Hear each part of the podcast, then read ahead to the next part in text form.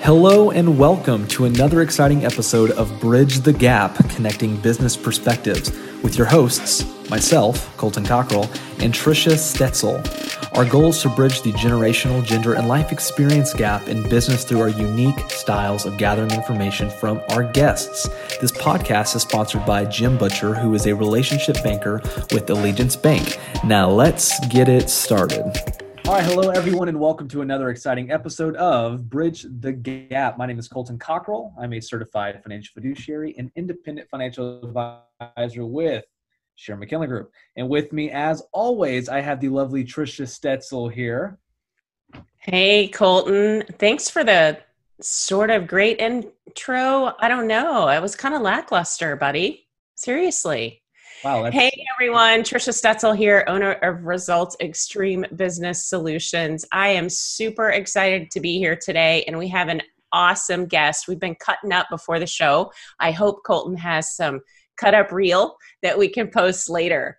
So, my new friend and our guest today, Mr. Dan Garza, is a career senior home lending advisor with Amtex Loan, doing business in Houston, Texas, and the Houston Bay Area. Dan got his start in lending over 30 years ago and is credited for helping to fund over 1 billion with a B in real estate loans, mostly to Houston area customers. Dan, welcome to the show. Thank you so much, Tisha. I really appreciate it. Colton, good to see you, hear you. Nice to see you too, Dan. And what he is, what you did not read, um, because Dan is a very humble guy. He actually uh, was a part of three of the biggest banks. He's worked at some point at them. It was Chase Bank, Wells Fargo, and um, it was Bank of America, correct? Bank of America, correct. Perfect. And also, whenever there was um, uh, S&L or uh, what is it, a savings and loans. You were a big piece of that too until they kind of dissolved, huh? Uh, well, yeah. Now you're really dating me, but yes, yes. During the uh, height of the savings bank era, uh, I happened to be employed by what was then the largest savings uh, bank in the country at the time. So, yeah. And, and so I, I, didn't mean to age you, but I wanted to say all that because you are an expert in your field. You have a lot of experience and you've seen a lot of stuff. Um, so that's why I wanted to mention that. So that's why Dan's show today because he is an expert. So Dan, we only have you for 20 minutes, so let's go ahead and jump on into questions. And this is probably the thing that everyone's talking about right now is refinancing, right? So interest rates are extremely low. I'd love for you to kind of expand on that, um, but also does refinancing make sense for everybody? Good question. And yes, rate, interest rates are uh, actually at an all-time low. And by that I mean, since they've been measuring it this means that we're getting rates today that are lower than our parents during the best rates that were available for them and our grandparents and our great grandparents. I mean, this is the this is it.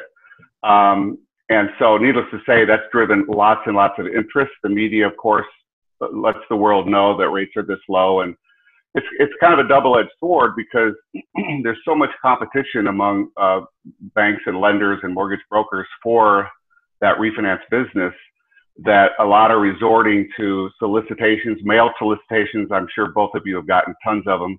I know I have too. And uh, the unfortunate truth is, a lot of those solicitations are designed, well, actually, all of them are designed to make the phone ring.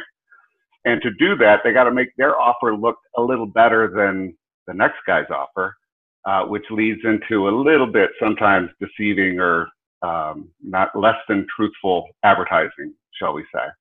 And that's caused a bit of a dilemma because I'll be working with customers, giving them the very best terms that are available in the market, only for them to call me and say, Hey, I got this mailer that said uh, we should be getting a better rate by X. And it leads to long, drawn out conversations that, uh, that, that take up time, quite frankly. Um, but, uh, but yeah, this is an interesting time. And uh, to one question that you asked is refinancing make sense for everyone? And even at today's low interest rates, the answer is no, not necessarily. You know, there's a there's an adage a lot of people buy into, which is which goes something like, if I can lower my rate by at least one percent, then it becomes worth it. Well, one percent on fifty thousand uh, is only five hundred dollars a year. Divided by twelve is whatever forty some dollars a month in savings. Uh, a lot of the costs associated with refinancing are fixed uh, and are averaging probably in the neighborhood of 3,500 to 4,000. So to spend upwards of $4,000 to save $40 a month makes no sense. Conversely, there are people who have half a million dollar loans and are waiting for that 1% savings when the truth is saving half a percent on half a million is $2,500 a year divided by 12 is whatever, $200 a month. And, uh, and the costs are about the same. And so suddenly that does make sense. So yeah, so for those people who say, well, if it meets the rule of thumb, well, the rule of thumb needs to be evaluated. That's, I guess that's what I would say. Sounds like yeah. a lot of experience talking there. Uh, well, I've done a few. Yeah. So sure have. All right. So Dan, our loan arranger, what you guys can't see on Zoom is Dan name says loan arranger. I'm so excited to have you on the show. So here's my question for you. Back in the March, April, May timeframe, a lot of people were taking advantage of deferring their loan payment on their mortgage. So can right. we talk a little bit about that and maybe how that affects coming into the rest of this year? Yeah, absolutely. I think, uh, wow, another misnomer among the, the public, uh, uh, generally speaking, about deferring and um, and getting forbearance from from your bank. So basically, the bank does agree to let you skip payments up to I think six months in a lot of cases, and uh, a lot of people jumped on the opportunity, assuming that they could simply just not have to make those payments and never have to make that up. And for some, it's true. Um, but there's a test you have to pass once you get through the forbearance period. Uh, the bank will come back and say, can we talk about getting your payments brought current? And of course, the response from the customer, if they had the assumption that a lot do, is uh, I thought I got to skip those payments. And the answer to that is yes, you did. But unless you you can prove that you can't afford to make them up, we're going to require that you start sending money to make up for those lost payments, right? That's a stunning revelation for a lot of people.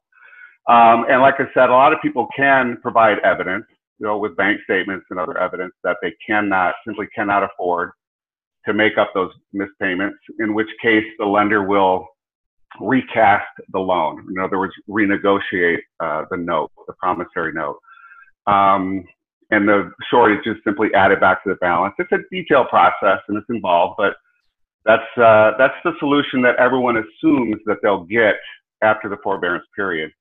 When in truth, I would I'm not going to venture to guess how many, but uh, a large percentage probably could have made those payments, and when they find out they do have to make those payments, uh, they're a little disappointed. But anyway, that's that's one observation that I think a lot of people are a little stunned to find out uh, once they've gone through it. Yeah, you probably don't want to assume the best from banks. That's probably your first mistake. So. right, right. I mean, I mean, in truth, the the program is designed to help people in their time of need. Um, it's just uh, there's a catch, there's a catch, there's a gotcha at the end that a lot of folks don't anticipate. So. Yeah, and I read an article way back in May that uh, four million Americans skip were skipping a payment, right? Because right. they we all thought that this was a great idea. They're like, oh, this is wonderful. We can skip a payment, and you know, you add on to that from May forward. I'm sure there were more people, and mm-hmm. uh, only a small percentage of those people really actually made their payments, right? And, and were surprised. Right. So, yeah. Well, you know what I'm sorry, an interesting caveat just to add uh, onto that is a lot of folks wanted to take advantage of the low interest rates and refinance, but guess what the first question the bank asks when they talk to them about refinancing? Are you in forbearance, right? So being in forbearance doesn't disqualify a person from getting a refinance loan, but it does require that you make up any payments you were, you were allowed to skip before you can proceed. Again, another gotcha as, as part of the reality. So I cut you off. Go, go, go right ahead. That's a pretty good gig from the bank. My goodness. Hey, you want to learn right? Pay up. wow. Holy cow. Yeah. Uh, no, I, w- I wanted to ask you this because this is a generational podcast. Uh, I'm just curious, and there might, there might not be a big difference, but if you're when you're working with you know a younger couple who is most likely a first time home buyer um, versus a you know more seasoned home buyer. So like Tricia, for example, she's on her third home. You know, is there a difference in handling those two? Is there certain things to look at? Uh, for sure. Um, well, I think that one of the first observations I have is a lot of first-time home buyers are unprepared for the detail and the um, and the, the process, the, the protracted process of applying for and getting a mortgage loan. Um, it's not at all like going to buy a car where you go in and talk to the guy, and make a deal, sit around for an hour or two, and walk out with a car. Um, in the home buying process, there's there's just so so much more involved.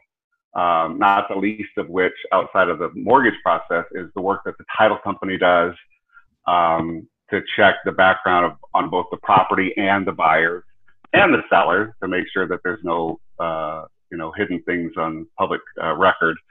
And so uh, the first time home buyer, yeah, is a little surprised sometimes. And so I try to spend a little extra time with someone doing it for the first time to explain what they can expect, sort of set the expectation. Because if I don't, uh, invariably, because it drags out sometimes for 30 days, um, if they're not prepared after about two weeks, they're starting to wonder what the heck's going on. You know, why, why, why? And uh, and the unfortunate fact is, if I get a borrower that short into the process who's already getting a little edgy, by the end of another two weeks, they're really fit to be tied, right? So it's really smart for anybody that's what I do for a living to explain to, especially a first-time home buyer, here's what you can expect to happen, right? And then just sort of spell it out. Um, as far as uh, unforeseen obstacles, you know, uh, credit. Um, well, I, I, suppose across the board it can be a, a, an issue, but a lot of times if people aren't paying attention to how well they manage and handle their credit, uh, it'll definitely come up during the home buying process. And so sometimes it means going back and having to pay uh, unsettled debts uh, or even uh, pay off certain creditors in order to help increase credit scores if that's an issue. It, it isn't always, but uh, it comes up. It comes up quite a lot. Um, and among more seasoned home buyers, people that fall under perhaps the um, baby boomers, you know, if they bought one or two or three homes, they're they kind of know a little bit more what to expect. Also, if someone's buying their third or fourth home, let's say, um, they're buying up, they know what their budget is like. As a loan officer, it seems to be a lot easier to get from hello, how are you to the closing table with someone who's uh, buying their third or fourth home. Um, but having said that, even though the first time home buyer may be a little bit more labor intensive, the satisfaction I personally get helping someone into their first home is off the charts. It's just, and to hear them voice their appreciation for the job that we do and that the realtors did to help them into the first home, it just, it warms my heart. So. Mm. Man. So, Dan, you've been in the business for a while, uh, over 30 years. I assume that you have some connections. Like you're not off just being a loan officer floating around on your own island, right? But you have connections to help clients through the process, meaning title company, real estate agent. Sure. Yeah. Okay. Mm-hmm. So having those kinds of connections over the years makes getting to close a little a little easier. Yes, yes, it doesn't hurt at all. no question about it. And those of us in the business love working with other experienced professionals. I'd much rather work with a realtor who's been at it for at least 10, 15 years or so. Many that I work with have been at it for as long as I've been at my thing. Same with the title company, same with the appraisers and the inspectors and all the people involved, um, which you know, we, I can't say that without being open arms to anybody coming into the business and sort of earning their wings because I was there at one time myself and, and I remember. But, uh, but yeah, it's great partnering with people who know what they're doing. so, so, Dan, just out of curiosity, um, what's the difference between working with somebody like yourself, um, with you know an independent uh, mortgage company versus working with the bank? Good question. You know, I used to take a lot of pride in telling people that I'm a mortgage banker, uh, although I've played both roles, mortgage broker and mortgage banker. Um, and, and it's only because I personally attached a little more prestige to being able to say I'm affiliated with this big bank that everybody recognized, a Chase, for example, or Bank of America. Um, but the truth is, or and the truth is, um, mortgage brokers work with those banks and a host of others. Uh, some sign up and partner with dozens. I've actually limited my partnerships to about half a dozen uh, because I find that they give a big enough menu of products that I don't need to to be nurturing relationships with uh, too many wholesale funding sources. But to your question, the difference is a bank offers products that only they have on their menu, and a mortgage broker offers loan products that are on the menu of any number of banks arguably, it means much more selection. Uh, the truth is, as a broker, I have my favorites. There are companies that I develop working relationships with and I tend to gravitate more to those because we're familiar with one another, just like you and I would doing anything. You know, we go to the same car fix it shop because we know the guy that works there and they're friendly and so on. So. No, that's that's awesome, and I mean, I'm I've always been a huge advocate of working with individuals who are independent, who have options. Right. So that's fantastic. Um, now, you know, we're coming to the end of our of our uh, podcast here, but I always like to ask a complete random off the wall question. Uh oh. Okay? Uh-huh. So here we go, Mr. Ranger. If you had if you had one week left to live on this earth, what would you do and how would you spend your time? If you had if no money, if you had all the money in the world, COVID nineteen didn't exist, if world peace was a thing, what would you do? Well, that's an easy question for me as a parent, right? I'm not sure if you have children yet, uh, Colton. Actually, I do know that you don't have children yet, or at least that we're aware of. Right? We'll talk about that later. Um, but yes, I would reach out to my children and spend the best of whatever I had left, time wise or anything else, uh, enjoying them and their company and, and, you know, just, um, having fellowship with those I'm closest to. Uh, that was easy. That was an easy one. So, okay, well, let, let, me let me kind of push a little bit more. Then, where would y'all go? I mean, you have all the money in the world. Where would you go with your family? Oh wow! You know, I I, I think if we knew that our time was limited, the last thing I would focus on is the money and how much we could spend of the money. You know, even even going on vacation, trying to do too many things and you know spend the money in as many places as we can detracts from the reason that you took off to begin with. Right? It's to hang out with the people you love and not to spend money. So nah, I don't. Uh, I, I, think we'd get up on the roof and throw the money off the roof and have a good laugh doing that. You know. Tricia, it, it ceases to amaze me how much thought people put into these just random off the wall questions. Dan, like, seriously, did, and here I hope that everyone listening heard the loan arranger say that relationships are more important than money. It's amazing, Dan. Thank you for sharing that. So I have a serious question for you. Okay. So, first, I will say Colton said that I was a baby boomer. And by the way, I'm not. Okay. However, I have a son that is the same age as Colton. Oh. That's where this silliness comes from, right? So, okay. Dan, what generation do you belong to? I am a baby boomer. I'm a young baby boomer, but yes, uh, I'm on the trailing edge. Yep. So, which generation do you most identify with? Well, that's a good question um, because I have two children that are that are both baby boomer. I mean uh, millennials. Uh, one on the leading edge and one on the trailing edge.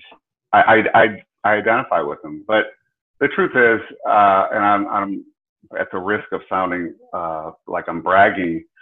I, don't. Um, I talk with people all the time, and when I meet them in person, they're sometimes surprised at how much older I look than I sound when I talk to them on the phone, um, because I try to stay on the on the front edge, and uh, I talk very candidly the way I would with my best friend, regardless of who I'm talking to. And so, um, anyway, I forgot your question, but I think it answered. No, that's okay, and it's it's not bragging at all. I, you have done a beautiful job of answering all of the questions that we've given you. And one of the reasons why we ask that generational question at the end is so that people can uh, really connect, right? And figure out right. where you're coming from. So, yeah, I love that. I think the 30 years experience kind of gave it away, though, honestly. yeah. So? Yeah, well, I got started when I was when I was five, so. of course you did, Dan. All right, Colton, are you ready to wrap this one? Let's do it. Okay, so in closing, Dan, please tell us again the name of your business and how our listeners might be able to contact you. You're going to have to spell it out since they can mm-hmm. only hear us. So just when you uh, give your email address, if you'll spell it out, that would be super fantastic. And you can give your phone number as well. Absolutely. Thank you. Uh, it's Amtex Loan, A M T E X. And my email is really easy. In fact, I'll make it even easier than the one I normally use. Hello at amtexloan.com. Okay. And uh, the phone number is also pretty easy 713 784 9200. And uh, if I say any more, they'll forget that part. So I'll shut up. That's perfect. You've been amazing, Dan. Thank you so much for taking the time to come talk to us today. And I can't wait for uh, our listeners to rewind and play this multiple times because there's a lot of great information. So, this concludes this week's podcast. Tune in next week for another exciting episode of Bridge the Gap Connecting Business Perspectives. Thank you again for tuning into this week's episode of Bridge the Gap Connecting Business Perspectives. If there's a certain professional or profession that you want to hear from, leave a comment in this week's Facebook post. Please subscribe and share this podcast. Thanks again to our sponsor, Jim Butcher, a relationship banker with Allegiance Bank. Colton Cockrell with Sharon McKinley Group LLC is located at 820 South Friendswood Drive, Suite 207, Friendswood, Texas 77546, phone number 281-992-5698. Securities and investment advisory services offered through Next Financial Group Inc., member FINRA SIPC. Sharon McKinley Group is not an affiliate of Next Financial Group Inc.